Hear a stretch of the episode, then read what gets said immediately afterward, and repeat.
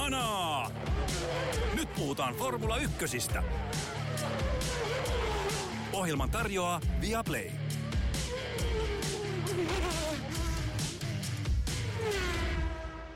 Yhdysvalloissa ajettiin erittäin kiinnostava kilpailu viikonloppu sprintteineen, kisoineen, päivineen. Austinin radalla nähtiin erittäin vaiherikas osakilpailu, ja pian jo ajetaan Meksikossa. Joonas Kuisma nyt lienee aika pistää aika tiukasti hanaa. Eiköhän laiteta hana auki. Loistavaa, loistavaa.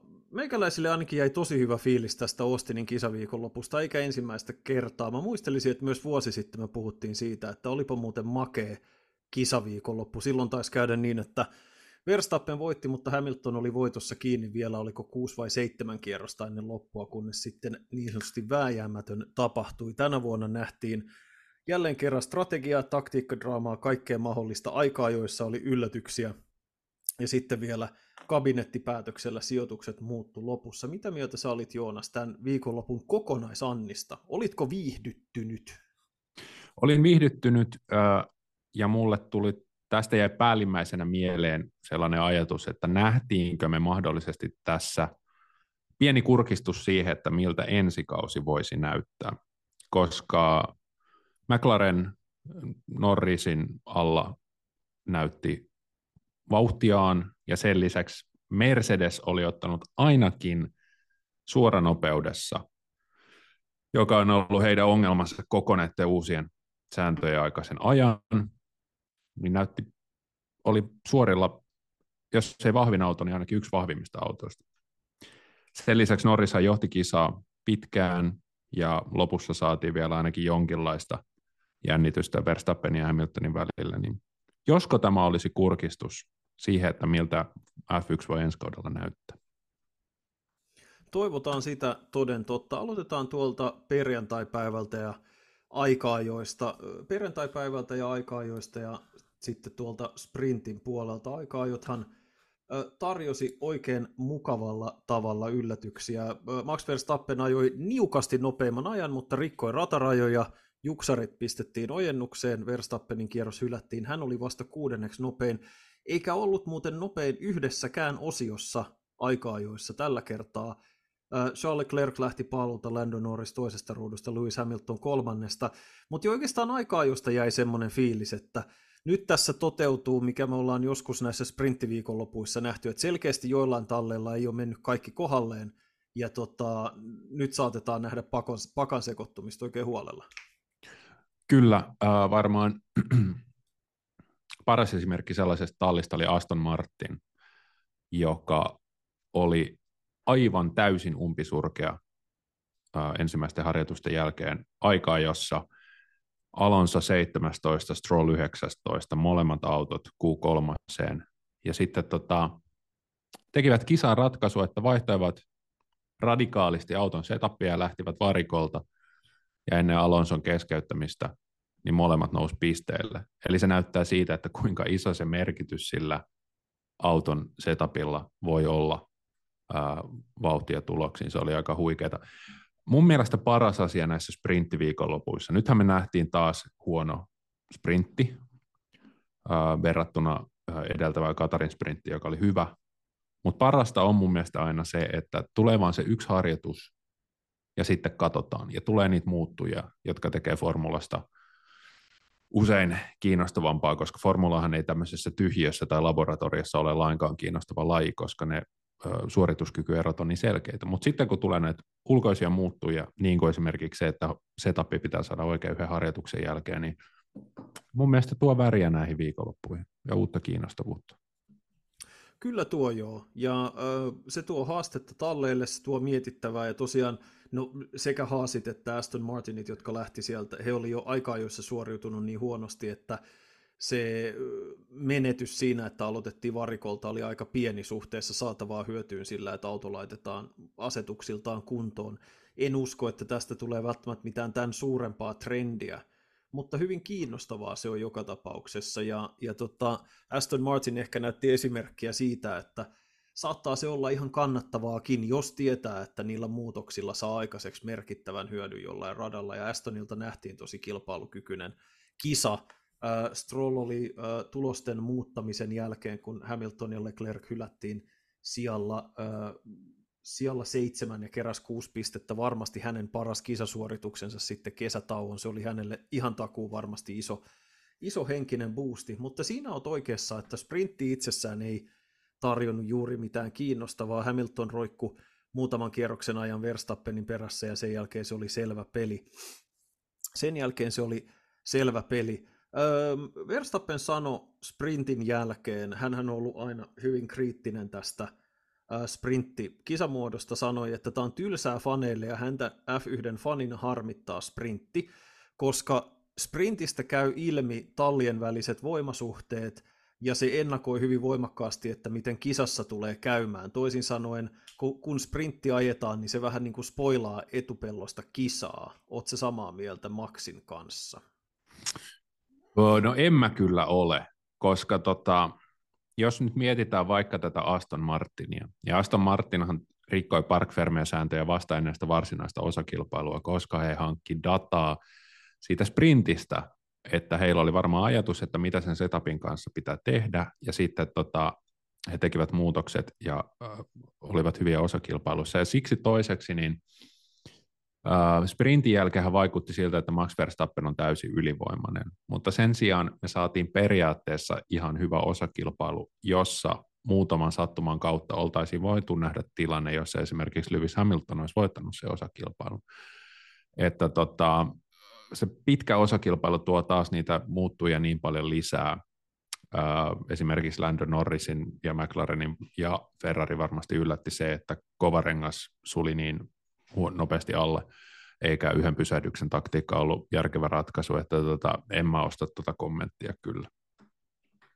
Ei, ja pikemminkin mun mielestä siinä on just se hauska puoli, että me saatetaan nähdä tulevaisuudessa, nyt kun tämä Astonin esimerkki antoi aika rohkaisevan signaalin siitä, että miten paljon voi nousta sieltä peräpäästä, jos sen auton saa oikeanlaiseen lyöntiin, että voitaisiin nähdä sitä, että hei, asetukset meni päin p vaihdetaan sija 10 tai 11 siihen, että lähdetään varikolta, mutta lähdetään tosi paljon nopeammalla autolla, ja se on taas, se luo oman ylimääräisen kiinnostavan elementtinsä tuohon, ja vaikka, vaikka sprintin lopputulokset sinänsä Verstappen ensimmäinen, Hamilton toinen, Leclerc, Norris, Perez peilaa periaatteessa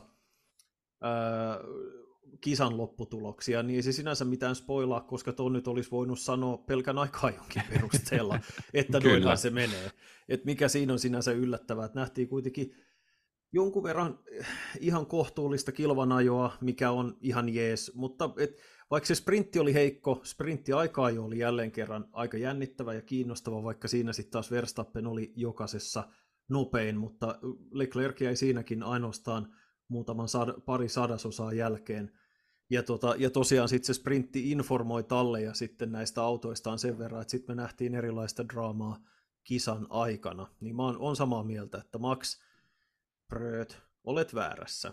Mä, mä luulen, että se mitä tässä, koska eihän, okei, okay, F1-fanit ei ole ihan hirveästi syttyneet näihin tota, sprintteihin vielä, se on varmasti fakta. Mutta ei nämä samat fanit varmaan kato hirveän innostuneena niin kuin lauantain kolmansia vapaita harjoituksia, jotka on mm-hmm. muutenkin sellaisia niin kuin täysin hälläväliä sessioita usein, koska aamun ja iltapäivän aikana ne radaolosuhteet muuttuu sillä tavalla, että ei sillä datalla ihan hirveästi välttämättä käyttöä. Mutta se, mitä F1 tässä tekee, on, että näitä sprinttejä ajetaan nyt vähän eri paikoissa. Saadaan, huomataan, että esimerkiksi Brasiliassa, esimerkiksi Katarissa sprintti toimii. Ostinissa ei varmaan kannata jatkossa ajaa sprinttiä. Siksi toiseksi sitä formaattia jatkuvasti muutetaan. Juuri nyt tiistaina on autosportilla juttu, jossa pohditaan esimerkiksi, että voitaisiin lähteä käännetyssä lähtöjärjestyksessä sprinttiin. Tittelistä voisi saada miljoona dollaria ja niin edelleen. Niitä kokeillaan. Mä oon ehdottanut tätä, että ajettaisiin vain yksi aikaa jo kierros MM-sarjan suhteen käännetyssä järjestyksessä – ei kun MM-sarjan järjestyksessä, jolloin viimeinen kuljettaja saisi parhaan radan ja niin edespäin. Et mä en usko, että tämä tulee mihinkään muuttumaan, koska toisaalta ihmiset haluaa nykyisin lyhyempiä tapahtumia, lyhyempiä videoita, enemmän draamaa, niin tota sprinttiä vaan laboratoriomaisesti kehitetään, kunnes löydetään se kaikista paras systeemi. Niin on, ja, ja mun mielestä ei olisi välttämättä mitään väärää, että eri kilpailujen sprinteissä on erilaiset säännöt, siis, tai e, erilainen formaatti, anteeksi. Että jossain sprintissä on esimerkiksi semmoinen just kerrasta poikki aikaa jo, että kaikki saa yhden kierroksen, se järjestys voi olla randomi esimerkiksi, arvotaan palloja korista, ja sitten kaikki saa yhden aikaa jo kierroksen, tai on vaikka kaksi tai kolme osioa, joista just putoaa aina hitaimmat veke, ja sitä ajetaan uusi yksi yksittäinen aikaa jo kierrosta, jotain tuollaista, jolloin ne panokset on maksimissa, että joka kerta ei saa tulla ajovirhettä kierroksen aikana, mikä tekee sitten tosi kiinnostavaa, ja, ja voi tuoda yllätystuloksia, tai sitten voidaan tuoda erilaisia rengassääntöjä tai muuta, ja se on, se on ihan kivaa kokeilua, ja fakta on kuitenkin se, että nämä kisajärjestäjät tarvitsee sellaisia tapahtumia niihin viikonloppuihin, jotka tuo katsojia paikalle, ja jokainen arvaa, että kiinnostaako kats- maksavaa katsoja, jolle sa- monta sataa maksaa lippu, kiinnostaako enemmän sprintti tai sprintti aikaa joku FP3. Että tietyllä tavalla se on julmaa logiikkaa, mutta se sama pelaa, puhutaan sitten vaikka Veikkausliigan sarjajärjestelmästä tai F1 kisaformaatista, että ne harvimmin kuunnellaan niitä hardcore-faneja sen takia, koska ihmiset, nämä järjestäjät tietää, että ne katsoo ne kisat joka tapauksessa. Kyse niissä formaateissa on siitä, että miten me saadaan mahdollisimman paljon sellaisia ihmisiä niiden pariin, jotka normaalisti ei katsoisi tai on silleen rajatapauksia, että no katsonko vai en. Ja, no juuri ja ne on sitten, niin, ne on just sit, niin kuin, niitä vaankieli-ihmisiä enemmän kuin se, että jos Max Verstappenin tyylinen hardcore F1-fani sanoo, että minä hänen ma- euroilla maksa, niin ei se paljon ketään liikauta. Just näin, ja siis tota, mun mielestä F1 sprinttiä vaivaa vähän sama kuin maastohiidon sprinttiä, että maastohiidossa hiidetään se, onko se nyt kilometri vai, vai puolitoista, joka ei todellakaan ole mikään sprintti, vaan enemmän sellainen niin kuin nopeuskestävyysmatka. Ja tota, mun mielestä 18 kierrosta on ihan liian pitkä tähän F1. Että pitää myös tehdä se valinta, että yritetäänkö ajaa sprinttiä ihan siihen, äh, siihen pisteeseen, että ne renkaat alkaa mahdollisesti olemaan niin huonossa kunnossa, että saadaan tapahtumia, vai pitäisikö ajaa esimerkiksi ainoastaan 10 kierrosta sille, että DRS on koko ajan käytössä. Saataisiin se lähtö, joka on jännittävä, saataisiin se eko, ekojen kierrosten sähinä, Sa, saataisiin mahdollisesti ohituksia, että se olisi oikeasti lyhyt rykäsy. Se on ihan totta. Ja siis, mutta yllättävä tieto on, ja, ja pitää mainita sekin, että vaikka sprinttiviikonloppu tuotiin kotaan, eli Circuit of the Americasiin, se ei lisännyt tapahtuman lipunmyyntiä. Toki 435 000 henkeä oli paikalla viikonlopun aikana, mutta tota, et ei mikään heikko määrä, mutta sprinttilauantai ei myöskään tuonut mitään sellaista jättimäistä lisäryntäystä sinne sekin pitää pitää mielessä ja siksi se tosiaan ää, autourheilupäättäjät pohtii näitä erilaisia variantteja, mutta musta ne tuo lähinnä lisää mielenkiintoa ja sellaista kokeillaan, katsotaan mikä toimii. Mä olen mieluummin innoissani siitä, että he yrittävät näiden ää, täällä reunoilla uusia asioita, sit, mieluummin kuin se, että varsinaisesti kisa aletaan peukaloida, niin kokeillaan sitten tämmöisiä ekstra juttuja vähän muualla. Joo. Joo. Ja, se, ja se sitten, että pitääkö, jaka, pitääkö jakaa sprinteistä M-pisteet, pitäisikö se olla täysin vaikka joku tämmöinen sprinttikap-tyyppinen juttu, en tiedä. Mm-hmm. Mutta nykyään kun kisakalenterissa alkaa olla kohta se 25 kilpailua, niin jos ei näitä sprinttejä olisi, niin kaudella ajettaisiin 75 vapaata harjoitusta, niin kyllä sekin aika mm-hmm. tylsäksi mm-hmm. kävisi pidemmän päälle.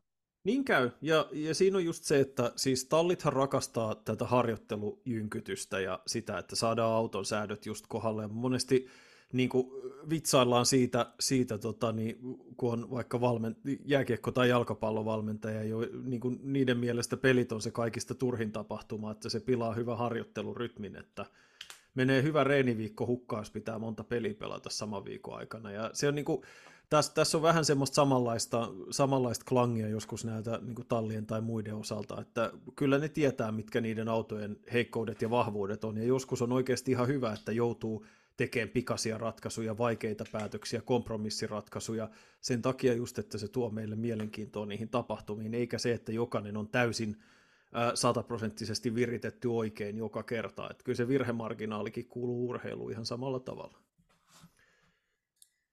Juurikin näin. Jes, tota niin, mennään sprintistä eteenpäin kisaan. Verstappen siellä voittajana, hän päihitti No, Lewis Hamilton ja, ja tota Charles Leclerc tosiaan hylättiin, kuten kaikki varmasti tietää, tämän liiallisen pohjalevyn kuluman takia. Hamilton tuli noin kaksi sekuntia Verstappenin perässä. Maali Lando Norris oli lopulta toinen, Carlos Sainz kolmas tämän Hamiltonin hylkäämisen takia. Öö, todella kiinnostava kisa, jossa voittaja ja 10 sekunnin ero kakkosena olleeseen Norrisiin ei kerro ollenkaan sitä kisan kuvaa. Norris johti tasan puolet kisasta, kunnes Verstappen meni ohi. Ja nähtiin pitkästä aikaa sellaista, että olosuhteista johtumaton rengastaktiikoiden erilaisuus toi tosi mielenkiintoista va- niin kuin varianssia tähän kisan varrelle. Toki sitä oli Katarissakin mutta nyt tuntui siltä, että oli koko ajan käynnissä semmoinen spekulaatio, että hetkinen, mitä nämä eri kuskit oikein aikoo tehdä. Kyllä, se oli juuri näin, ja sitten huomattiin kisan aikana, että ne asiat, joita kuskit aikoi te- tehdä, niin monessa tapauksessa eivät olleet oikeita asioita, ja vähemmän yllättäen. Charles, Mar- Charles do you want plan C or plan D? It is too late now. It is too late now. Yllättävää, että you se oli juuri Ferrari. Jotenkin ihan mahtavaa, että, että heillä oli kaksi autoa, joista toinen lähti paalulla ja he päätti laittaa ne eri taktiikoille ja siihen paaluautoon laitettiin se huonompi taktiikka. Mutta näissä pitää aina muistaa, että Ferrarin datat on Fred Vasseurin mukaan kertoi, että nämä oli niin kuin datasta tai ennakkoinnista ei löydetty eroa näistä taktiikoista ja kyllä tallit joutuu aina tekemään sillä tiedolla, mikä heillä on, niin sen päätöksen. My computer says one. Maranellon tietokone, Maranellon tietokone, Mar- Maranellon tietokone antaa ykkösen tai nollan siihen, kaksi vaihtoehtoa. niin Kyllä petu, se on nolla. Petumatikainen voitto tai kuolema. Mutta joo, siis Ferrarin, Ferrarin taktiikassa oli isoja ongelmia. Toki Sainz oli äh, voittajia taktisessa mielessä. Hän nousi kolmanneksi, hänenkään kisansa ei kummonen ollut. Sprintti näytti sen jo, että Ferrarilla tulee vaikea kisa renkaiden kulumisen takia, mutta se, ja siis oli ihan hirveän kiinnostavaa, että siinä alkoi se spekulointi. En mä tiedä, johtuuko se osittain sitten siitä, että autojen, autot kesti niillä keskikovilla renkailla sillä ensimmäisellä stintillä ehkä vähän odotettua pidempään, että se Pirellin ennak- ennakointi siitä, että milloin keskikovilla tultaisiin sisään, oli ehkä niin kuin 13, 14, 15, mutta sitten tultiinkin vasta tyyliin kierrokseen 18, niin olikohan siinä se ajatus, että jos ne keskikovat kesti noin hyvin, niin sitten ne kovat saattaa kestää oikein superpitkään, mutta sitten hyvin nopeasti kävi selväksi varsinkin Norrisille ja, ja tota niin, ää, Leclercille, että hetkinen, että eihän se pidä paikkaansa ollenkaan. Kyllä. Juuri näin siinä kävi, mutta tota, täytyy sanoa, että oli Red Bullilta taas aika hieno suoritus koska tota, tämä oli taas vähän erilainen voittomaksilta. Lähti no, lähtöruudosta joo. kuusi, näytti alussa, että eihän tuolla, eihän tuolla kyytiä, Norris sai keulaa, mutta nyt Red Bull hoiti sen niin, että lähettiin rauhassa, kateltiin, luotettiin siihen, että tarvittaessa autossa on riittävästi vauhtia. Mä en muista, Verstappen taisi tehdä jonkinlaisen undercutin suhteessa edellä ajaviin, se toimi. Pääsi ainakin ihan siihen Norrisin kylkeen. Käytännössä varikolla, niin just näin, varikolla, varikolla sai nieltyä muutaman sekunnin siitä pois, pari sekuntia pois siitä erosta ja, ja tota, jälleen kerran niin kuin vähän erilaisella tavalla niin kuin varmasti, varmasti säkitetyt pisteet. Oli joo, ja siis Red Bullillahan oli, oli vaikeaa osittain sen takia, että he hyvin poikkeuksellisesti joutuu ajattaa autoa korkeammalla ajokorkeudella kuin normaalisti. Red Bullin auton, kuten me ollaan usein tässä ohjelma-aikana puhuttu, niin se vahvuus on siinä, että koska se jousitus on niin poikkeuksellisen hyvä ja se auton aerodynaaminen suorituskyky on niin hyvä, niin sitä pystytään ajattamaan lähempänä radan pintaa kuin mitä suurin osa muista talleista tekee ilman, että tästä pomppimisefektiä syntyy, mikä tarkoittaa, että se tuottaa enemmän pitovoimaa ja voi ajaa pienemmällä takasiivellä, eli se saa enemmän suoranopeutta, kaikki on yhteydessä toinen toisiinsa. Mutta sitten he joutuivat varautumaan tuohon Ostinin radan pomppusuuteen sillä, että se, auto ajoi vähän korkeammalla just sen takia, että ne pelkäs, että mitä jos auton pohjalevy kuluu ää, sääntöjen vastaiseksi. Eli he teki taktisesti oikean ratkaisun, mutta se johti siihen, että Red Bull oli tietysti tavanomasta hitaampi. Se, mistä ne Verstappenin jarruongelmat johtu, mistä se karju ja kiroili kisan aikana, sitä, sitä mä en, en tiedä, että onko se tehnyt jonkun virheen siinä. Sprintissähän Verstappenilla ei mitään jarruongelmia ollut, mutta se oli käytännössä iso syy siihen, että miksi heidän, heidän vauhtinsa oli pikkasen heikompaa. Ja Mercedes otti sen riskin, ja Ferrari selkeästi otti sen riskin, että he ajatti autoa lähempänä radan pintaa, ja, ja ainakin Leclerc ja, ja tota, Hamilton siitä joutui sitten kärsimään. Toisaalta Norris, kun mun, mun mielestä sen tämän satunnaistarkistuksen kohteet oli Verstappen, Norris, Leclerc ja Hamilton – niin näistä siis kaksi neljästä todettiin sääntöjen vastaiseksi, että jos muita oli,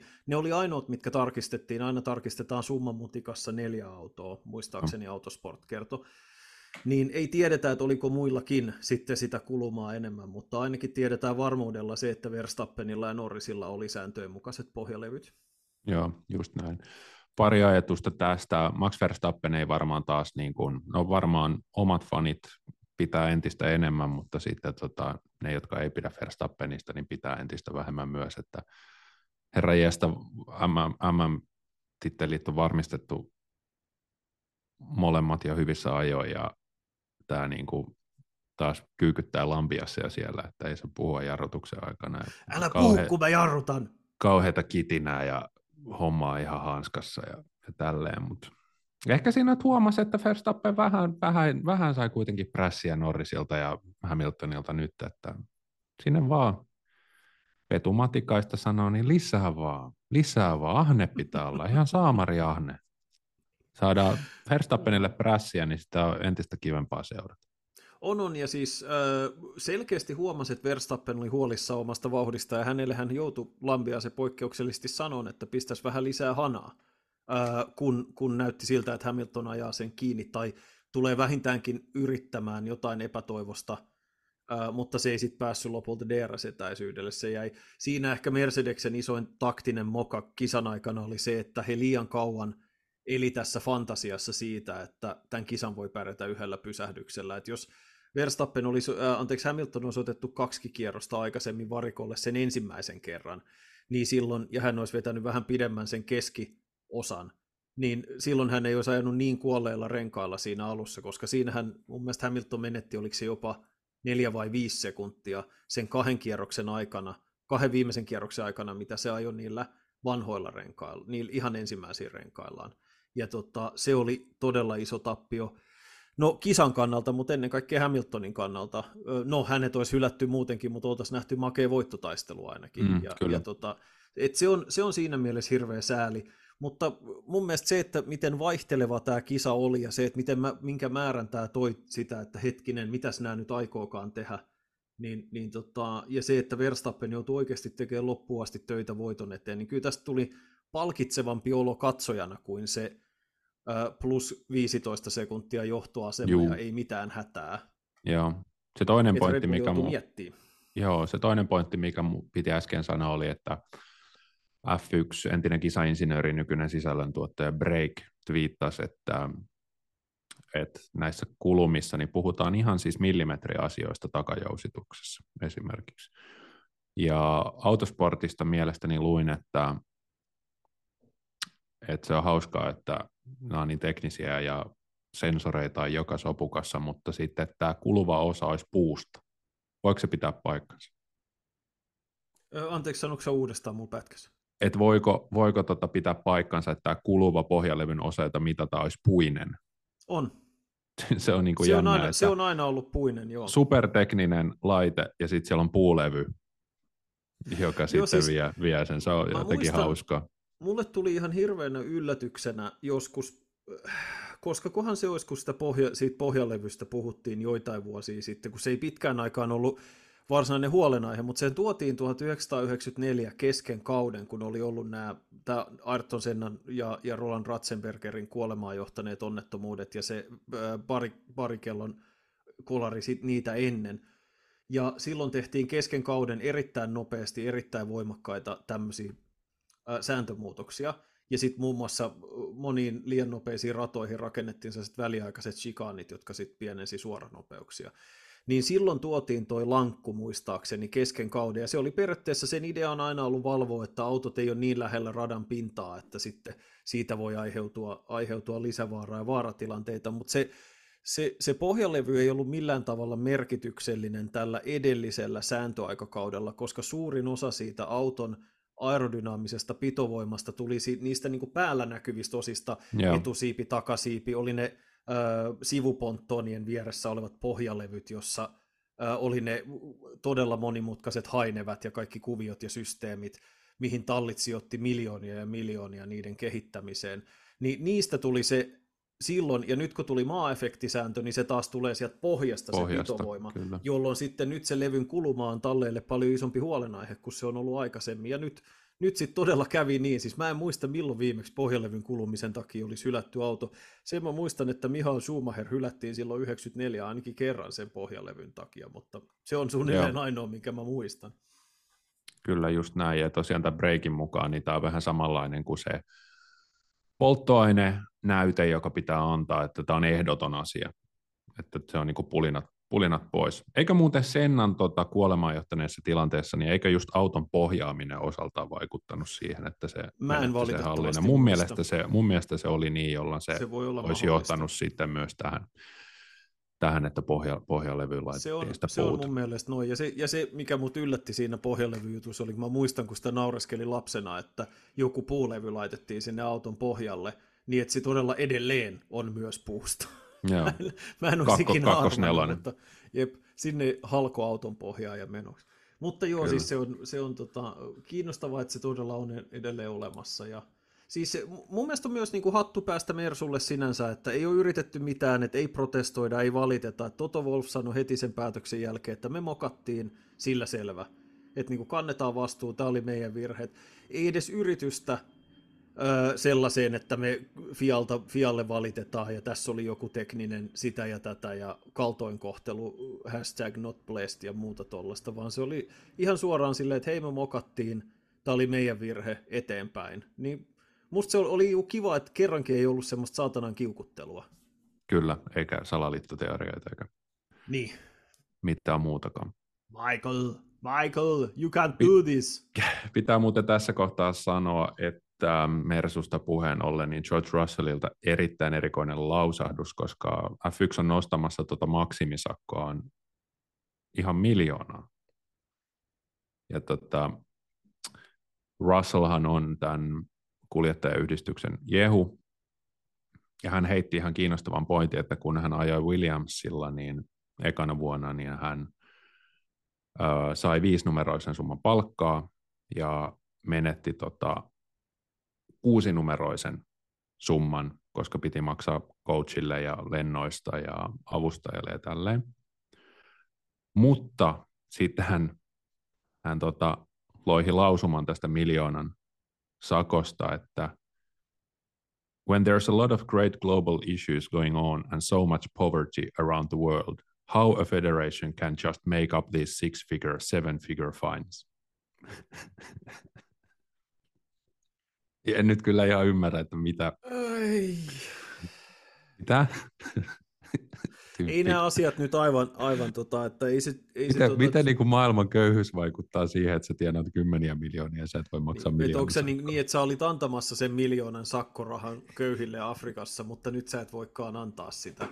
Et joo, siis Russell on ihan oikeassa siinä ja, ja tota Alex Albon siinä, että hän sanoi, että Albon sanoi, että on vaan kourallinen kuskeja, jotka oikeasti pystyy loihtimaan ton miljoonan, jos se sakko tulee jostain. Ja se on ihan oikeassa suurin, tai ei suurin osa, mutta nämä häntäpään ja keskikastin tallien kuskit, niin ei niillä läheskään kaiket. Pottaksella on iso liksa, joo, se on peruja hänen statuksestaan Mercedesellä, mutta ei kuin Joella ole, tai Haasin kuskeilla, mm. tai Williamsin kuskeilla, öö, ainakaan.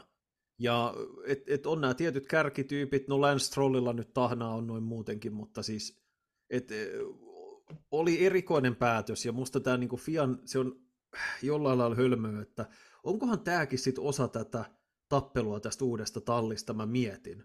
Että kun, niin kun FIA epätoivoisesti haluaa uusia talleja ja F1-tallit ei halua, niin tavallaan sitten niin tehdään tämmöinen tosi kova sääntö, ja sitten sanotaan, että no, me voidaan palata siihen vanhaan, jos.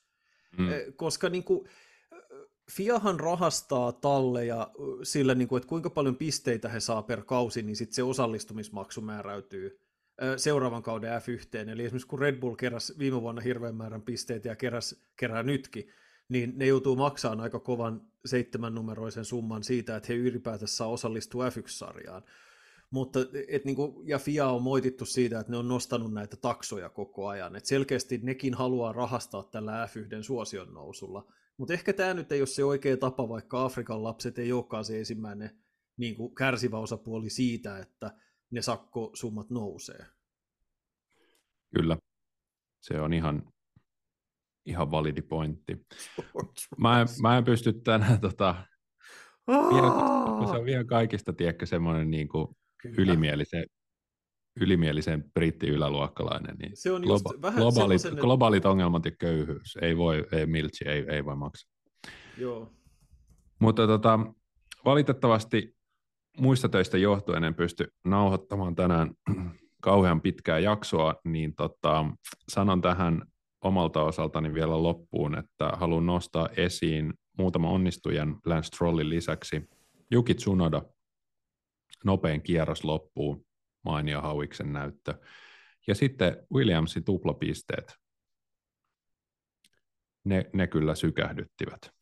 Kyllä, Erityisesti Amerikan Loganin mm-hmm. kauden paras Hän... kisa ja Häntä nähtiin enemmän telkkarissa tämän Ma. viikonlopun aikana kuin koko kaudella aikaisemmin yhteensä, mutta hyvästä syystä se eka piste sieltä tuli.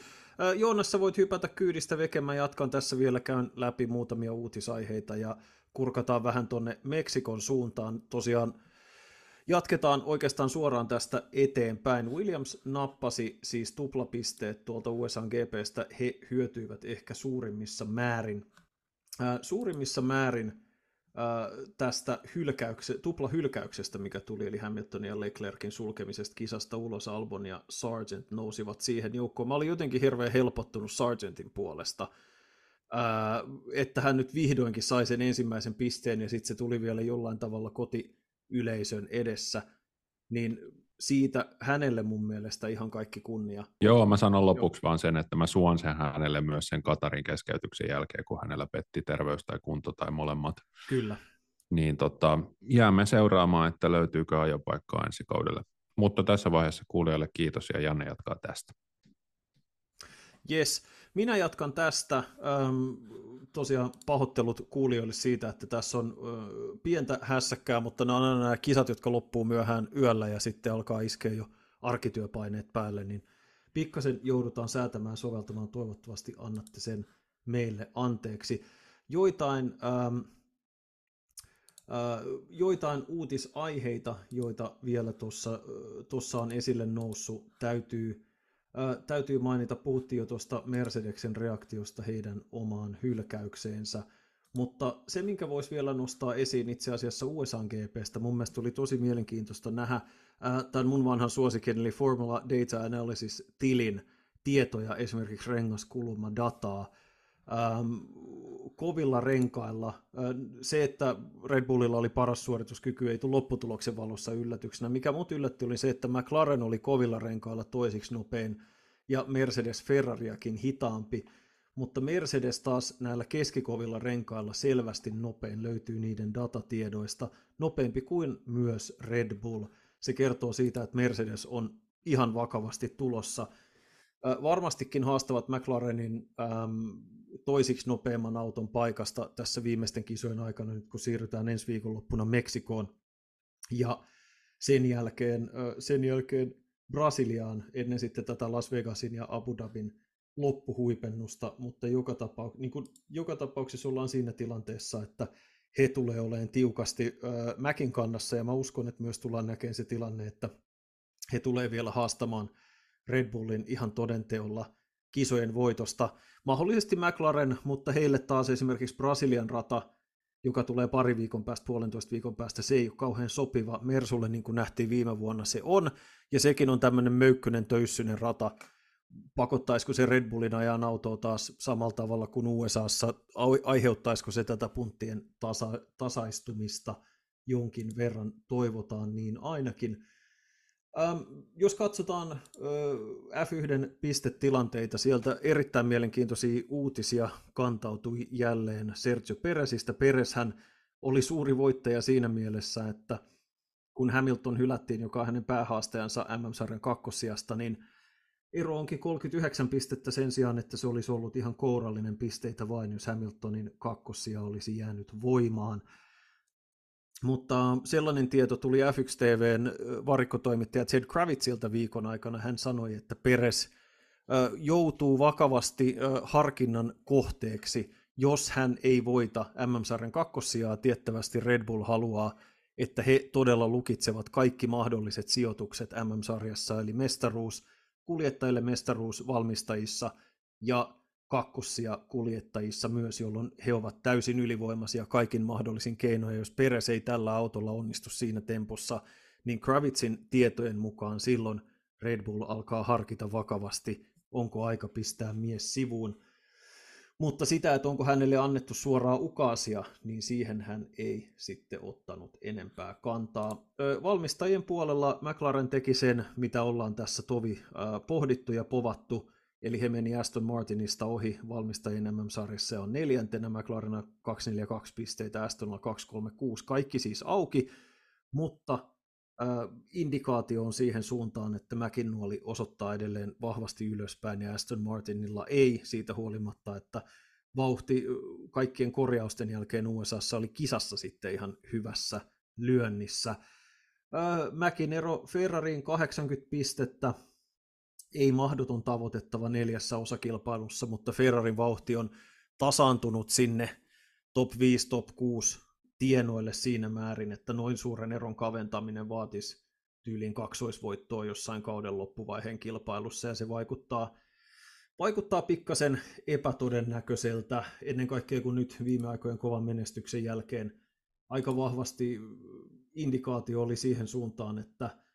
ähm, sanotaanko Oscar Piastrin ihan paras vauhti ei ainakaan tullut ilmi täällä Austinissa oikein millään tavalla. Eikä sinänsä mikään ihme joka radalla nyt ei voi mestarisuoritusta lyödä tiskiin, mutta sprintissä hänellä meni heikosti osittain rengasongelmien takia ja sitten taas kisassa hän rysäytti päin Esteban Okonia ja rikkoi samalla myös oman autonsa. Ähm, jos me kurkataan vähän sen tuonne Meksikon suuntaan, Meksikossahan odottaa taas hyvin erilainen rata, pari pitkää suoraa ja paljon sitten toisaalta semmoista syheröisempää, hitaampaa aluetta. Jos miettii, mitä se tarkoittaa kisavauhdin kannalta, niin tämä on profiililtaan semmoinen rata, no kaikki sopii Red Bullille tietysti, niin kuin aina ennenkin, mutta sitten meillä on vielä, vielä se, että tämä todennäköisesti ei ole McLarenille mikään ideaalirata. Täällä on sen verran tota hitaampaa mutkaosastoa ja varsinkin se, se syheröinen stadionosuus sekä toi hidas mutkayhdistelmä pääsuoran jälkeen on sella, tai pääsuoralle anteeksi on sellaisia, jotka sitten saa miettimään, että todennäköisesti tämä ei ole heidän kisansa. Astonille se voisi sopia, kuten myös Ferrarille. Heillä tosin, niin kuin Charles Leclerc mun mielestä sanoi ihan loistavasti tuossa tuossa tota, niin, tämän kisaviikonlopun aikana niin hän ei enää edes yritä arvailla, milloin hänen autonsa, milloin Ferrarin auto on parhaimmillaan ja milloin ei, koska se mysteeri on niin täydellinen heidän näkökulmastaan. Isot paineet kisassa on tietysti Sergio Perezillä, hän esiintyy kotiyleisön edessä. Näitä huhujahan on ollut, että hän saattaisi jopa Meksikossa ilmoittaa uransa tulevaisuudesta, tai Meksikon kisan jälkeen se, että pitääkö tämä paikkansa tietenkin jää jää nähtäväksi, mutta tota, sanotaan, että aika pitäisin aika epätodennäköisenä, että mitään Meksikossa ilmoitetaan, mutta Peresillä on tosi kovat paineet tietysti, paitsi tämän oman MM2-sijansa takia, niin myös sen vuoksi, että kyllähän nämä hänen viimeaikaiset tulokset ja suoritukset edelleen on ollut varsin, varsin heikkoja, eikä siinä ole ihan hirveästi mitään ihan hirveästi ei, ei ole mitään selittelyn sijaa Peresillä sen suhteen, että mitä hän pystyy tekemään, ää, mitä hän pystyy tekemään ja mitä ei. Ää, mikä oli ihan mielenkiintoista, mikä tavallaan liittyy Peresiin. ja Peresin faneihin, niin Kotallahan, tai Kotassa buuattiin Max Verstappenille, kun hän nousi ylimmälle korokkeelle ja alettiin Tsekon nimeä huutaa. Peres ei tietysti ole tästä huutelusta milläänsäkään vastuussa, mutta aika tylyä, aika tylyä meksikolaisfaneilta se ei ole kuitenkaan Verstappenin syytä, että se ei ole Verstappenin syytä, että hän on ajanut niin paljon Versta, hän on ajanut niin paljon peräsiä nopeammin. Oikeastaan ihan hirveästi muita välittömiä uutisia ja tapahtumia ei tässä ole ollut. On aika pistää meidän osalta pillit pussiin. Kiitos meidän kuulijoille niin kuin aina. Me palataan asiaan Meksikon osakilpailun jälkeen. Kaikki osiot sieltä tuttuun tapaan suorana lähetyksenä Viaplayn palveluista ja me nauhoitetaan aikataulusyistä jälleen jaksomme joko maanantaina tai tiistaina. Toivon mukaan maanantaina, niin saadaan teille eetteriin mahdollisimman nopeasti, mutta kisa jälleen kerran päättyy aika myöhään illalla ja se todennäköisesti rajoittaa meidän mahdollisuuksia sunnuntaina nauhoittaa.